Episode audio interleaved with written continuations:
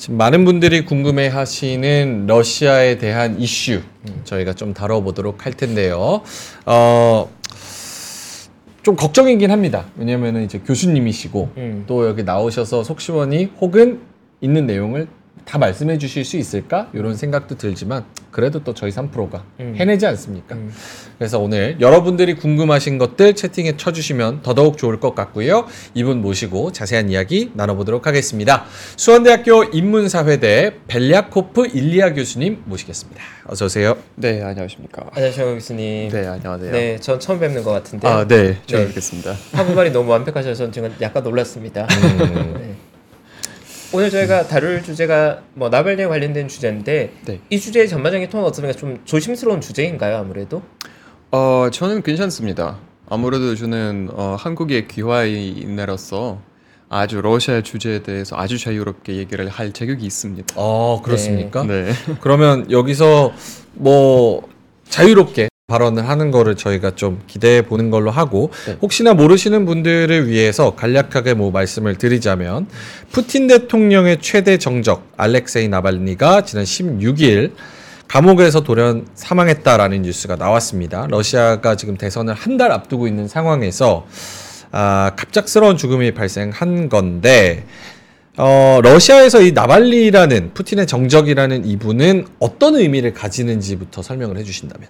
그러니까 이거는 좀 설명하기가 복잡한 게 그건 러시아 정치 문화 혹은 정치 역사를 알아야 하는 부분이 있긴 하지만 네.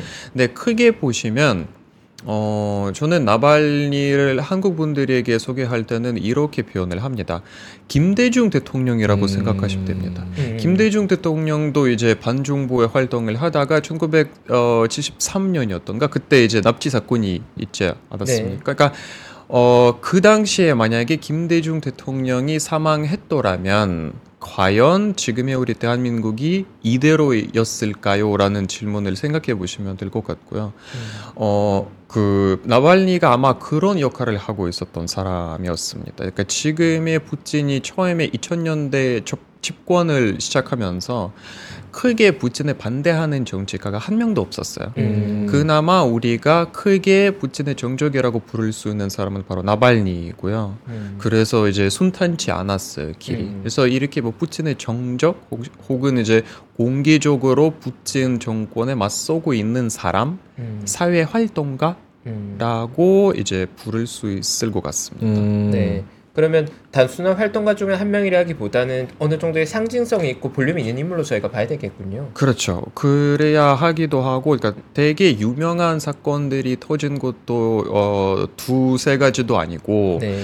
또 2021년부터는 계속 복역하고 있으니까 감옥에 가 있으니까 네. 그것만으로도 이제 많은 상징성을 얻은 것도 있죠. 네. 음. 근데 사실 이런 정치적 대립 구조로 본다면 사실 파워 게임에서는 압도적인 차이가 나고 있는 거잖아요. 그러면 과거에 뭐 국내 현대사를 보더라도 그런 과정에서 뭐 언론의 역할을 통해서 그러한 것들이 좀 이렇게 확산되고 정보가 전달되고 해왔던 것 같은데 지금 러시아 현지는 지금 나발니의 죽음이라는 이 사건을 좀 어떤 태도로 지금 보도되고 있는 겁니까? 그러니까 여기서 어 제가 어 정치인이라기보다는 사회 활동가라는 말을 쓰는 이유는 네. 러시아에서 우리가 대한민국에서는 생각하는 야권이라는 건 없습니다. 네. 정부는 오로지 친정부, 모든 뭐 국회, 사법부, 입법부 모든 게 이제 친정부이고 음. 모든 러시아에서 나오는 방송사들은 친정부 방송사예요. 네. 러시아 국내에서는 어, 야권 세력의 언론사라든가 야권 세력에 낼 수 있는 목소리를 낼 수 있는 그런 장소라든가 그런 방법은 없어요. 음. 우리가 대부분 지금 러시아 국내에서 일어나는 것들에 대해서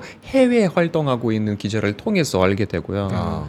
그래서 어, 이런 면에서 봤을 때는 나발니가 당연히 상징성을 많이 갖고 있죠. 근데 어, 아까 말씀드렸듯이 러시아 국내에서 모든 방송사, 모든 뭐 언론, 신문지는 어, 정부로부터 어, 탄압, 그러니까 탄압을 받고 있기 때문에 이번에 나발니의 이제 감옥에서는 그 사망하는 사건에 대해서 보도를 하진 않았어요. 음. 어. 아예. 어. 그러니까 딱 그 당일에 네. 어, 그, 그 날을 이제 총체적으로 하는 뉴스가 있잖아요. 뭐 예를 들어서 우리로 치면 뭐 KBS 9시 뉴스라든가 뭐 이런 전체적으로 이제 그 날에 이- 어, 이- 어, 있었던 뉴스를 다루는.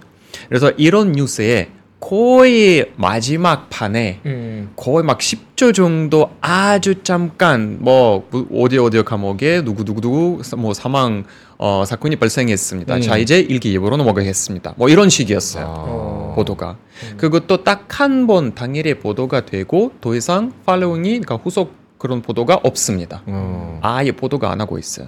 근데 이것도 우리가 뉴스에 대해서 얘기를 할 때는 그렇고 뉴스뿐만 아니라 방송에서 나오는 여러 가지 정치 쇼라든가 네. 뭐 토크 쇼 뭐 이런 게 있잖아요. 우리로 치면 뭐 백분 토론 같은. 음. 그러니까 거기서는 나발리 얘기가 많이 나오는데 근데 음. 아무래도 친정부의 언론인들이 하는 얘기다 보니까 대부분 뭐 나발리는 아무것도 아닌 사람이다. 푸틴의 정적이라기엔 너무 많이 부족한 사람이다. 음. 굳이 지금 한 달도 안 된 대선 앞두고에 푸, 어, 푸틴이 왜 나왈리 죽였겠냐 라는 그런 어, 계속 이제 프로파간다식의 어, 나레이션이 그런 음. discussion이 계속 하고 있죠.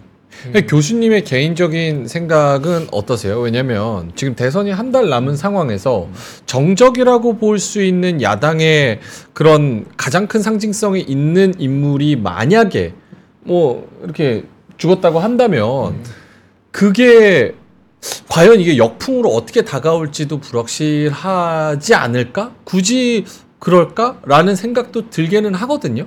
개인적인 생각은 어떠십니까? 어, 일단 여기 이 질문에 답하기 전에 조금 어느 정도의 배경을 언급해야 하는 게 지금 한국 보도에서 한국 언론에서는 나발리 사망 사건이 그렇게 많이 밝혀지게 된 거지 러시아 국내에서 그 앞에 있었던 사건들도 의미 있는 사건들이 많이 터졌기 때문에 어. 그것과 비교하면 한 흐름이 보이거든요. 네. 아하. 이거는 유일한 막 그렇게 독립된 사건이 아니에요. 어. 그 전에 유의미한 사건이 터졌기 그거의 후속으로 이 사건도 터졌고 지금도 터지고 있는 사건들이 있어요. 그러니까 음. 어느 정도의 줄거리가 있는 건데 음. 그 줄거리 중에서 한국에서는 딱 그러니까 TV 그 드라마가 나오는데 드라마의 딱 제 3회를 지금 막 이렇게 한국에서는 보도하고 있어요. 그한 사건이 네, 아니다. 한 사건이 아니라 1회도 그걸로 있고 봐야 2회도 되겠네요. 있고 나중에 4회도 있을 건데 아. 한국에서는 딱 한 장면만 잡고 나발리가 죽었다.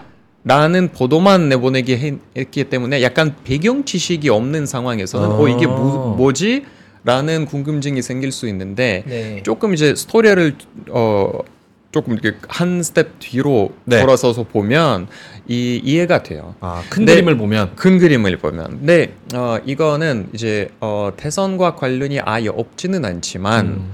어 저는 개인적으로 되게 복잡한 감정이에요. 어, 처음에 이제 어 지난주에 이, 서, 이 소식을 들었을 때 왜냐하면 어 나발니 지지하고 그러니까 반푸틴의 성격을 갖고 있는 러시아 사람들은 나발니를 어떻게 봤냐면 거의 어 넬슨 만델라식의 그런 상징성을 갖고 있는 인물이라고 생각하고 있었어요. 어. 그래서 막연하지만 네. 또 멍청하다고 볼 수 있지만 언젠가는 푸틴 정권이 끝나고 나발니가 러시아 대통령이 될 수 있다는 그런 바람이 있었어요. 음. 저도 개인적으로 그랬고요. 네. 언젠가는 그런 어, 길을 해왔던 거- 걸어왔던 음. 또 지금 어, 감옥에서 있으면서도 계속 자기의 반푸틴 활동을 하고 있는 사람이 무조건 다음 대통령이 돼야 정의롭다는 그러니까 정의로운 사회를 우리가 이루지 이룰 수 있지 않을까라는 음. 그런 생각에서 저도 지금 바람하고 있- 있었는데 음.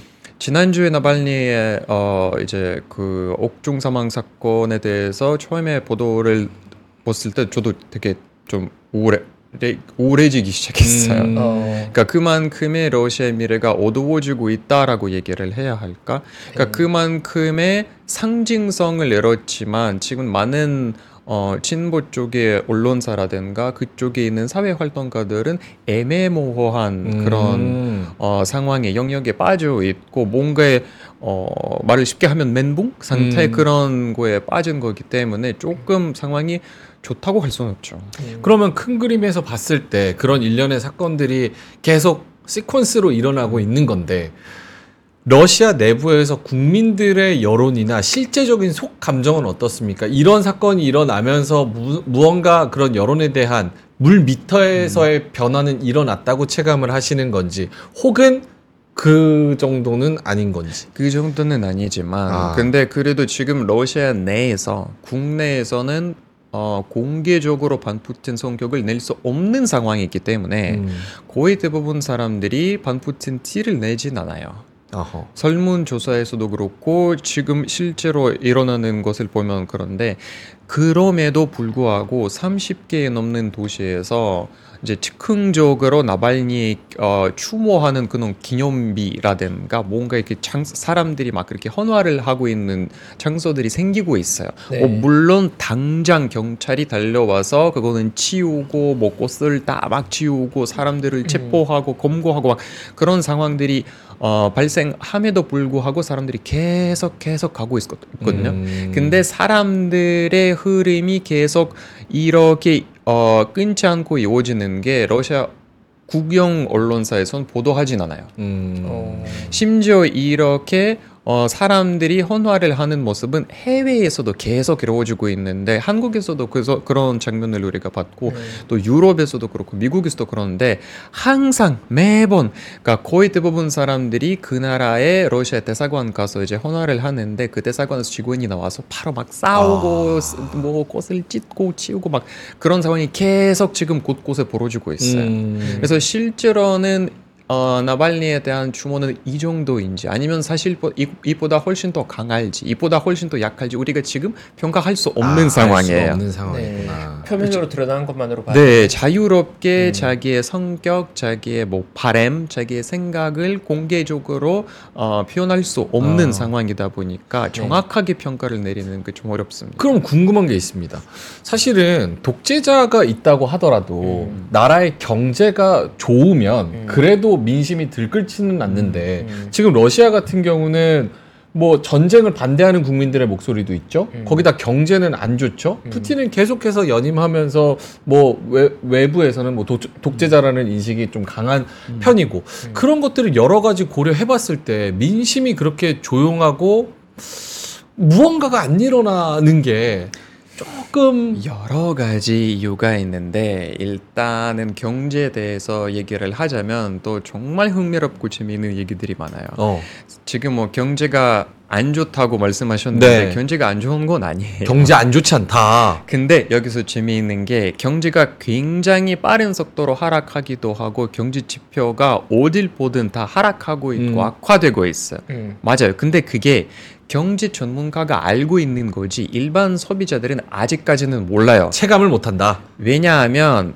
정부에서 엄청난 노력을 쓰고 있거든요. 엄청난 돈이 지금 투입하고 있어요. 아, 사람들에게 갑자기 연금을 배로 늘리거나 음. 아니면 어, 전쟁터에 나간 사람들이 어마어마한 돈을 계약금으로 내거나 음, 아니면 일반 민간 공장에서 지금 그 군그 군수물장 이런 거. 군수물장 그런 게 만드는 공장에 넘어가는 사람들의 월급 인상률이 거의 막 1000%, 1100% 와. 넘어요. 어. 그래서 근데 그게 모스크바에서는 그렇다고 얘기를 할 수 있지만 지방에서는 어마어마하고 상상 초월한 돈이에요. 어. 이거는 마치 그러니까 서울로 따지면 우리가 대한민국으로 따지면 그렇게 생각해 보세요. 전쟁이 났어요. 음, 대한민국이 전쟁을 시작했어요. 네네. 전쟁이 났어요. 네. 근데 갑자기 여러분들이 여기 하시는데 뭐, 뭐 예를 들어서 1년에 뭐 4천 벌어요. 음, 근데 갑자기 정부에서 야 너는 거기 공장으로 그 총기를 만드는 공장으로 가면 가서 10억 줄게. 어, 어떠실 거예요? 아 그러면은 경제 나쁘다고 체감을 못 하겠죠. 음. 그래서 지금 모든 경제 전문가들은 그러니까 러시아가 지금 이 전쟁을 시작했을 때 갖고 있는 돈 음. 그런 어 그러니까 여러 뭐 금이라든가 주식이라든가 이런 것들은 어마어마했거든요. 아. 20년 동안 붓젠을 어 쌓아놓은 돈이 어마어마해요. 푸틴이 그래서 지금 막 쓰고 어. 있어요. 아, 푸틴이 비공식적으로 뭐 세계 1, 2등 부자라는 막 그런 얘기들도 있잖아요. 개인으로 네, 봤을 네. 때는. 뭐 개인은 그렇고 또 그러니까 네. 그런 이게 빈부격차가 어마어마하게 났었던 그 재벌들이나 혹은 사유재산이나 그런 경제 지표에 잡히지 않는 돈을 경기 부양책으로 마구마구 풀고 있기 때문에 네. 그걸 풀면서 버티는 거라서 그렇죠. 일반 시민들은 경제가 그렇게 나쁘다고 그렇- 생각되진 못한다. 뭐 여러 이, 와, 여기저기 진짜? 곳곳에 징조가 나타나고 있긴 해요. 뭐 예를 들어서 갑 자기 물가 상승률이 올라가거나 음. 아니면 갑자기 어떤 특정한 품목이 사라지거나 예를 들어서 올해 1월 초 1월 초에 러시아에서 갑자기 계란이 사라졌어요. 어. 갑자기 아예 사라졌어요. 어. 사라졌다가 정부가 막 나서서 뭐 터키에서 수입, 뭐 아제르바이잔에서 수입 막 그렇게 하다가 다시 어느 정도에 안전화 시켰는데 원래 있었던 가격보다 거의 200%의 물가 상승률이 반영이 됐었어요. 음. 그래서 사- 네. 러시아 사람들이 되게 이게 뭐야라는 거였는데 음. 어느 정도에 가라앉아서 뭐 다른 이슈도 생기고 막 그러니까 음. 그래서 이런 시기예요 지금. 음. 그렇구나. 네. 외부에서 바라본 거와 실제 국민들이 느낀 건 좀. 갭이 있을 수 있는 거네요. 그쵸. 네. 근데 전 또 다른 관점에서 좀 궁금한 게 보통 이제 정치적 대립이 극단화됐을 때 정적을 제거하지 못한 게 정적 자체에 대한 두려움보다는 거기에서 초래된 사회 혼란에 대한 두려움들이 그렇죠. 있는 거잖아요. 음. 근데 과거의 케이스는 어땠습니까? 나발니 이전에도 뭔가 정적이라고 할 만한 세력들이나 활동가들이 분명 있었을 건데 과거에 이런 비슷한 사건이나 케이스가 있을 땐 사회 논란으로 막 이어진 경우가 없었습니까? 어 있었는데 네. 이번 케이스가 되게 독특한 이유는 어, 나발니는 여태까지 푸틴이 죽였다는 의혹을 받고 있는 그런 의문사 의문사 중에 어 그나마 제일 상징성이 크고 제일 큰 사람이거든요. 근데 그게 가능했던 이유가 음. 그만큼의 푸틴이 지금 너무나도 자기를 당당하게 느껴지기 때문이다. 그러니까 어, 예전에는 그래도 누군가가 의문사로 뭐 러시아 국내든 해외에든 죽었다면 네. 뭐 변명하고 핑계하고 이게 아니잖아 반박해야 했던 상황이었다면 네. 지금은 굳이 그럴 필요까지도 없어졌다라는 게 보여주기식으로 푸틴이 보여주고 있어요. 어. 국내에서 나는 왕이다. 국내에서 내가 뭐라든 다 통할 수 있다라는 것을 보여주는 거예요. 그것도 음. 바로 대선 앞에서. 그러니까 그만큼의 어, 시민의 시민 사회를 두려, 두려워하지 않고 음. 어, 완전한 거의 모든 사회의 면을 통제하고 있다는 것을 보여주는 거라고 지금 많은 전문가들이 평가하고 네. 있어요. 음. 그 정도의 강력한 통제가 가능한 건 전시 상황이라서 더 가능한 것도 있는 건가요? 그렇죠. 그러니까 음. 여러 가지가 있었는데 여태까지 어 그러니까 역사를 봐야 되는데 24년 차잖아요. 네. 푸틴이 지금 그리고 24년 동안 계속 쌓아놓은 업적이 있어요. 음. 네, 24년 동안 그냥 가만히 있는 게 아니라 조금씩 조금씩 아주 차차 이 시스템 자체, 체제 자체를 음. 정적이 일어날 수 없는 상황을 만들어 왔어요. 푸틴 음. 자체가. 그러니까 음. 이 시스템 안에서 푸틴의 공개적으로 반대 목소리를 낼 수 있는 사람이 만들 수 없는 시스템이에요. 음. 유일하게 그게 나발니였어요. 음. 유일한 사람이었고. 음. 근데 나발니가 사라지면서 아예 푸틴 입장에서 봤을 때는 모든 그런 변수들이 없어진 거죠. 음. 그럼 우- 저희 그 뭐 3프로나 이제 제 3국이나 어 러시아의 상황에 대해서는 매우 공감하고 음. 또 비통하게 또 어, 감정을 같이 느끼기도 하지만 또 이게 더 뭐 큰 일로 번질까? 혹은 더 큰 변화가 일어날까? 그러니까 뭐 푸틴의 체제 혹은 뭐 앞으로 뭐, 뭐 전쟁이나 내분이나 이런 거 일어날 거에 있어서 혹은 이에 따라서 미국이나 다른 서방 국가들이 어떤 움직임을 취할 가능성 음. 여기에 대한 변화 이런 것도 우리가 좀 생각을 해야 되나요? 아니면 원래 큰 그림을 봐야 된다고 말씀을 하셨으니까 플로우대로 이것도 역시나 푸틴의 계략대로 그냥 묻히면서 쭉 그냥 아무런 어, 뭐 조용하게 이렇게 갈 것이다. 어, 어... 떻게 예측하세요? 지금 당장은 두 번째일 겁니다. 아, 네, 지금 당장. 조용히 묻히고 그냥 간다. 지금 당장은 그럴 거고 장기적으로 봤을 때는 당연히 그렇진 않을 건데 음. 장기적으로는 무조건 푸틴에게 이게 어 그러니까 뭐라고 그러니까 그, 그 이거의 대가를 치를 시간이 올 거라는 게 누가 부정하지 않은 사실이에요. 어 그래요. 장기적으로 봤을 때는 음. 뭐 물론 지금 당장 워낙 국내 상황이 너무나도 쪼여 있고 정부가 모든 것을 통제하고 있다 보니까 지금 당장 아무런 후속 조치라든가 이런 북풍이 없을 겁니다. 음. 그래서 어, 한 달도 남지 않은 대선에서도 푸틴이 당연히 100% 확률로 이길 거고요. 음. 근데 장기적으로 봤을 때 푸틴도 이제 사람이니까 인간이니까 언젠가는 이제 돌아가실 거고 언젠가는 정권이 바뀔 건데 그때부터는 이제 가치 재해석이라든가 음. 어뭐 전 정권에 대한 재평가라든가 거기서부터 나올 거예요. 음. 그런데 그러면 뭐 단기적으로 아니라 한뭐 10년이라는 시간은 꽤나 긴 시간인데 음. 24년간 푸틴 체제였다고 하면 지금 그렇게 라이브 할때는 정적이 다 제거되고 있는 상황이라고 하면 향후 한 10여 년 이상은 그럼 계속해서 푸틴 체제로 가는 걸로 지금 보고 계신 겁니까 러시아는? 어, 어, 거의 대부분 전문가들도 그렇고 저는 개인적인 에피소드이지만 계속 그럴 겁니다. 아. 그러니까 이거는 어, 어, 뭐 물론 전 세계 역사를 보면 어, 러시아가 유일한 독재 국가가 아니에요. 독재 국가들이 많았고 지금도 많고 앞으로도 많을 거예요. 근데 네. 독재 국가들이 역사적으로 독재 국가들이 망하는 모습을 보면 거의 대부분, 그러니까 다 그렇지는 않지만 거의 대부분 뭔가가 돌연 사건이 일어나서 독재가 무너진 경우들이 많아요. 음. 우리가 예측하지도 못하는 뭐 암살을 당한다거나 암살을 당하거나 뭐 그러니까 우리 그 박정희 대통령 같은 케이스라든가 음. 아니면 뭐 그 아르헨티나처럼 막 그렇게 군부대가 일어나서 막 정권 교체를 음. 강제로 해서 그러니까 여러 시나리오들이 있지만 뭔가의 돌연적으로 즉흥적으로 일어나는 시나리오들이 어, 너무 많아, 많기 때문에 러시아에서도 그런 시나리오를 배제할 수 없다 라는 평가가 지금 우세고요. 음. 만약에 그렇지 않으면 어, 자발적으로 푸틴이 내려나면서 누군가를 안처하는 게 거의 불가능한 시나리오예요. 음. 그러니까 정신형 집, 집권이라고 보시면 될 것 같아요. 오케이 알겠습니다. 지금 채팅에도 좀 궁금한 이야기들이 좀 많이 나오는데 시간이 7분밖에 안 남아서 일단 요거 러시아 국민들 80%가 정말 푸틴을 지지하는 것이 맞아요? 당연히 공식적으로는 그렇지 공식적으로는 이렇지만 여론은 이거보다 훨씬 더 낮을 거라고 생각하는데 그래도 푸틴을 좋아하는 사람이 우리의 생각보다는 굉장히 많은 건지도 궁금합니다. 자, 제가 항상 어, 이런 인터뷰에서 나오는 어, 나와서 하는 얘기가 어, 대한민국에서 대한민국에서 기자들인 저에게 항상 이런 질문을 했을 때 너무 워낙 사고 방식 자체가 민주주의적이라서 어. 민주주의적 질문을 하세요. 아 우리의 지지- 상식이 민주주의라서 네.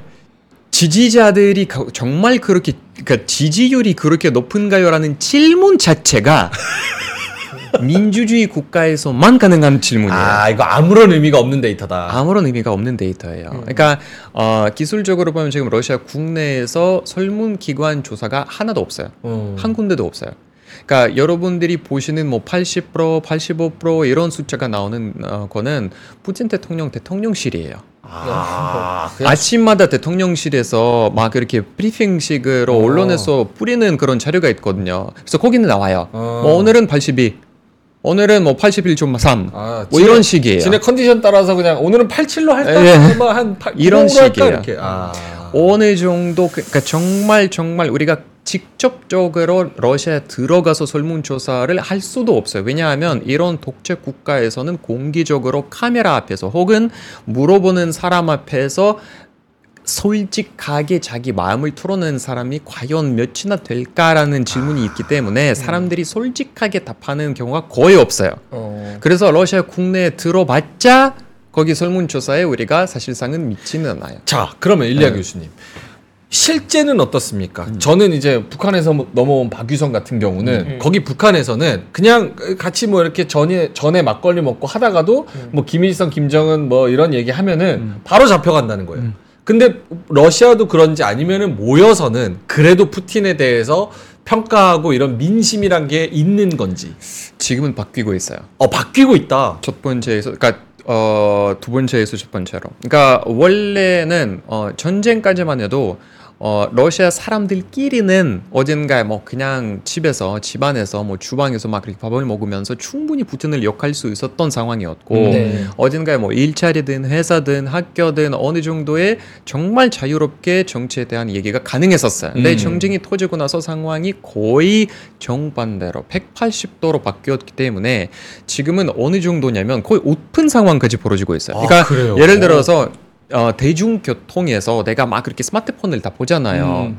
예를 들어서 제가 안, 앉아 있고 주변에 이- 여기 막 제 바로 어. 옆에 앉아 있는 사람이 제가 스마트폰에서 러시아에서 금지된 텔레그램 채널을 읽는 것을 보게 되면 오. 신고를 할 수 있어요. 원래는 아 지금 지금은- 지금도 지금은 지금 네. 지금이 아. 그래서 이런 사람의 신고로 제가 10년 이상 바로 감옥으로 갈 수 있어요. 와 10년 지금. 아 무섭네요. 네. 미디어 네. 통제. 그러니까 지금은 그쪽으로 바뀌고 있어요. 음. 아. 근데 여론산으로 보면 어느 정도의 아까 좀 그러니까 지난 질문을 이어서 얘기를 하자면 푸틴은 소위 말하는 우리가 민주주의 국가 얘기를 했을 때 콘크리트 지지층이라는 게 네네, 있잖아요. 있죠. 그게 어, 10%에서 12% 정도 돼요. 원래는 원래는 아. 그게 그게 거의 대부분 다 어, 60세 이상. 아 나이 든 분들. 네. 그분들은 무조건 뭐든 간에 푸틴은 지지자예요. 음. 근데 다른 이제 demographics 다른 세대별로 보면 조금 더 복잡해지는데 음. 아 어, 지금은 그 내일 모레면 거의 2년 차잖아요. 2년 어. 차를 듣고 3차로 들어가는 전쟁인데 조금씩 조금씩 전쟁에 대한 여론이 악화되고 있어요. 사람들이 피로가 쌓이고 있어요. 어. 그래서 어, 처음에 지지했던 사람들도 지금은 반대파로 변하는 그런 징조들이 여기저기 막 터지고 있어요. 어. 네, 그런 얘기를 우리가 할 수 있어요. 교수님 근데 그 러시아 분들도 지금 해외에 나와 있는 분들이 굉장히 많으실 그렇죠. 거잖아요. 음. 그럼 해외에서 활동하는 분들은 사실 소셜 네트워크 서비스가 됐든 뭐든 소통할 기회들이 많이 있을 건데 음. 그렇게 소통했을 때의 전반적인 톤은 어떠세요? 그러니까 글로벌 시장을 어쨌든 러시아 외국가님이 음, 봐서 민주주의에 대한 standard가 생긴 분들의 관점에서 러시아를 다시 바라보면 뭔가 위화감이 들 것 같거든요. 그렇죠. 아무래도 그렇죠. 그러니까 일단 아, 해외에 있는 러시아 사람들은 그 나라의 자유를 빌려서 이제 어느 정도의 공개적으로 비판할 수도 있고 그럴 수도 있는데 네. 근데 그걸 막으려고 러시아 정부가 또 노력을 하고 있어요. 얼마 전에 음, 러시아에서 아 주 큰 이슈가 그러니까 태국에서는 네. 러시아에서 아주 유명한 가수가 푸틴을 비판했다가 태국에서 무슨 뭐 비제가 문제 생겨서 감옥에 갔다가 러시아 대사관에서 날라와서 무조건 이 사람들은 러시아로 추방해야 한다는 막 그렇게 주장을 했어요. 음. 심지어 어, 태국 막 총리까지 올라와서 막 그렇게 압박하면 서 무조건 러시아로 추방. 어. 근데 다행히도 그 사람들도 이중 국자 국적자였기 때문에 음. 이스라엘로 넘어갔는데 아, 어 그렇게 어, 이제 그 사건이 그렇게 종료됐고 근데 대부분 해외에 있는 러시아 사람들은 무조건 해외에 있다고 해서 푸틴을 비판하는 것도 아니에요. 아, 음. 그래요. 네. 해외에 있으면서도 푸틴을 지지하는 사람들도 꽤 있더라고요. 아.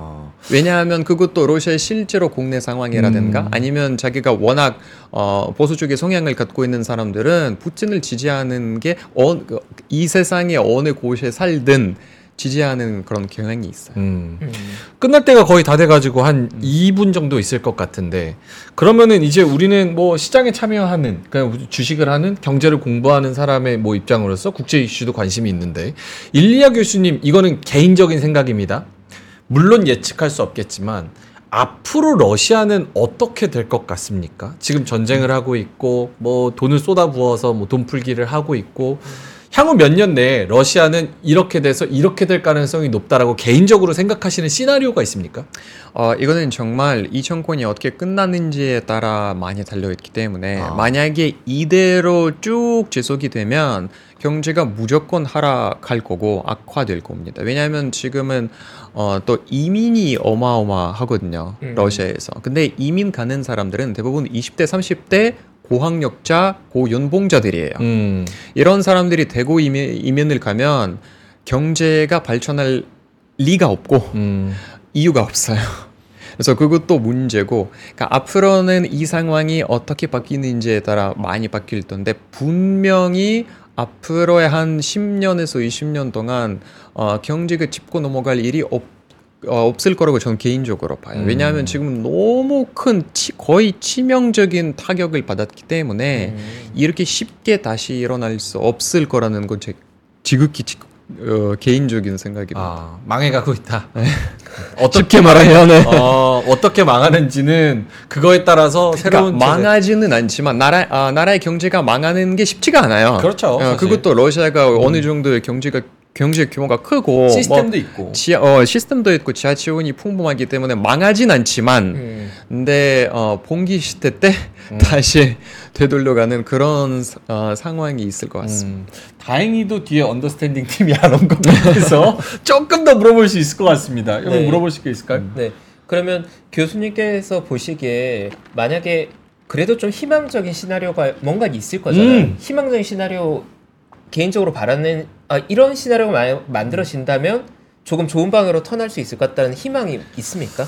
아. 지금은 어, 상황을 보면 희망 이렇게 희망하는 시나리오가 정말 물리적인 부치, 그러니까 부친이 사라지지 않는 이상 이 상황이 계속 어, 이어질 거기 때문에 어. 네. 어, 물리적으로 육체적으로 부친이 없어져야 되고 음. 갑자기 러시아 혁명이라든가 어. 음. 아니, 그러니까 제 생각에는 피가 흘러야 뭔가에 극단적으로 바뀔 수 바뀔 있어요. 수 있다. 푸틴 아파요? 안 아파요. 안 아파요? 건강해요. 어, 네. 아프다던데 뭐 여기 손도 못 움직이고 뭐 뇌경색 막 이런 일- 건강해요. 건강해요. 아, 주치의처럼 말씀하시네. 하시니까 어, 어, 건강 그러면 아프다는 건강 이상설 이런 거 나오는 거는 뭐예요? 이거는 거의 대부분 해외에서는 어, 푸틴이 아팠으면 좋겠다는 간절히 바라는 사람들이 희망사항. 예, 희망상을 퍼뜨리는 거 대부분일 아, 거예요. 건강하다는 건 또 절망적이네. 와, 그러면 실제로 아는 분들은 막 푸틴 뭐 건강 이상에 대해서 뭘 준비하고 막 이런 거는 별로 아니 아닐 거예요. 예, 대부분 다 그냥 희망사항일 거예요. 그리고 러시아와 우크라이나의 전쟁 자체는 최근에는 종전에 대한 얘기들이 나오는데 그 부분은 음. 교수님 동의하십니까? 종전 가능성에? 어떤 아, 정점에 우크라이나와 러시아의 전쟁을 어, 휴전 형태로 가는 거에 일단은 대해서. 그 어, 정점이 안 보이고 있고요. 네. 지금 양쪽이 너무 고집이 센 입장을 하고 있기 때문에 네. 정점이 있을 수가 없어요. 지금 아, 현 상황에서는. 음. 누군가가 양측 중에 하나가 어느 정도 양보해야지 네고시에이션이 가능한데 네. 양쪽 다 지금 너무 고집이 있어서 음. 이런 상황에서 지금 현재의 상황에서는 불가능하다는 평가 어, 되게 넓, 넓게 하는 평가에 저도 동의합니다. 네. 음. 감사합니다. 오케이, 알겠습니다. 어, 러시아에 대해서 여러 가지를 좀 알아봤습니다. 나발리의 지금 뭐 의문사 어, 이 부분에 있어서는 뭐 단기적으로는 조용히 묻힐 것이다. 그리고 뭐 국제 정세에 있어서는 뭐 요것도 그냥 우리가 원래 예상하는 시나리오대로 쭉 갈 것이다. 음. 아 이거 쉽지 않네요. 알겠습니다. 자 그러면 오늘 너무나 좋은 말씀 해주신 아 그리고 혜성님께서 진짜 토종 한국인보다 말을 더 조리 있게 잘하신다 이렇게 말씀을 감사합니다. 해 주셨습니다. 원래 워딩은 우리나라 사람보다 말 이렇게 말씀하셨는데 우- 지금 우리나라 사람입니다. 귀화하셨고 일리아 교수님 우리나라 사람이고 말씀 너무 잘하시고 다음에 또 저희가 기회가 된다면 꼭 한번 모시도록 하겠습니다. 알겠습니다. 자, 그럼 심층 인터뷰 수원대학교 인문사회대 벨리아코프 일리아 교수님은 여기서 인사드리겠습니다. 오늘 말씀 고맙습니다. 네, 감사합니다. 감사합니다 교수님. 아, 참, 오늘 뭐 교수님 모시고 좀 끝내는 게 아쉬웠는데 그러니까요. 그래도 뒤에 언더스탠딩 팀이 조금 늦게 와줘서 감사한 어, 일이죠. 조금 감사한 일이 되었습니다. 자, 그러면은 저희는 이만 물러가도록 하겠고요. 내일 수요일입니다. 여러분 눈치 보기 장세에서 눈치 열심히 보셔서 내일은 또 버티고 또 수익 많이 내셔서 아, 뵙도록 하겠고요. 내일 6시 반에 웃는 얼굴로 찾아뵙도록 하겠습니다. 오늘도 함께 해주셔서 진심으로 고맙습니다. 감사합니다. 장 시작 전부터 종료까지 쏟아지는 수많은 뉴스와 정보들. 이 중에서 어떤 것이 투자에 정말 도움이 되는 정보일까요? 3프로의 증시 셔터맨 박근영 마스터가 직접 정보를 선별하고 투자의 힌트를 드립니다. 시간도 아끼고 투자 아이디어도 얻는 시간. 박근영 부장의 마켓 힌트와 함께 하세요. 자세한 사항은 3프로 TV 앱과 홈페이지를 확인하세요.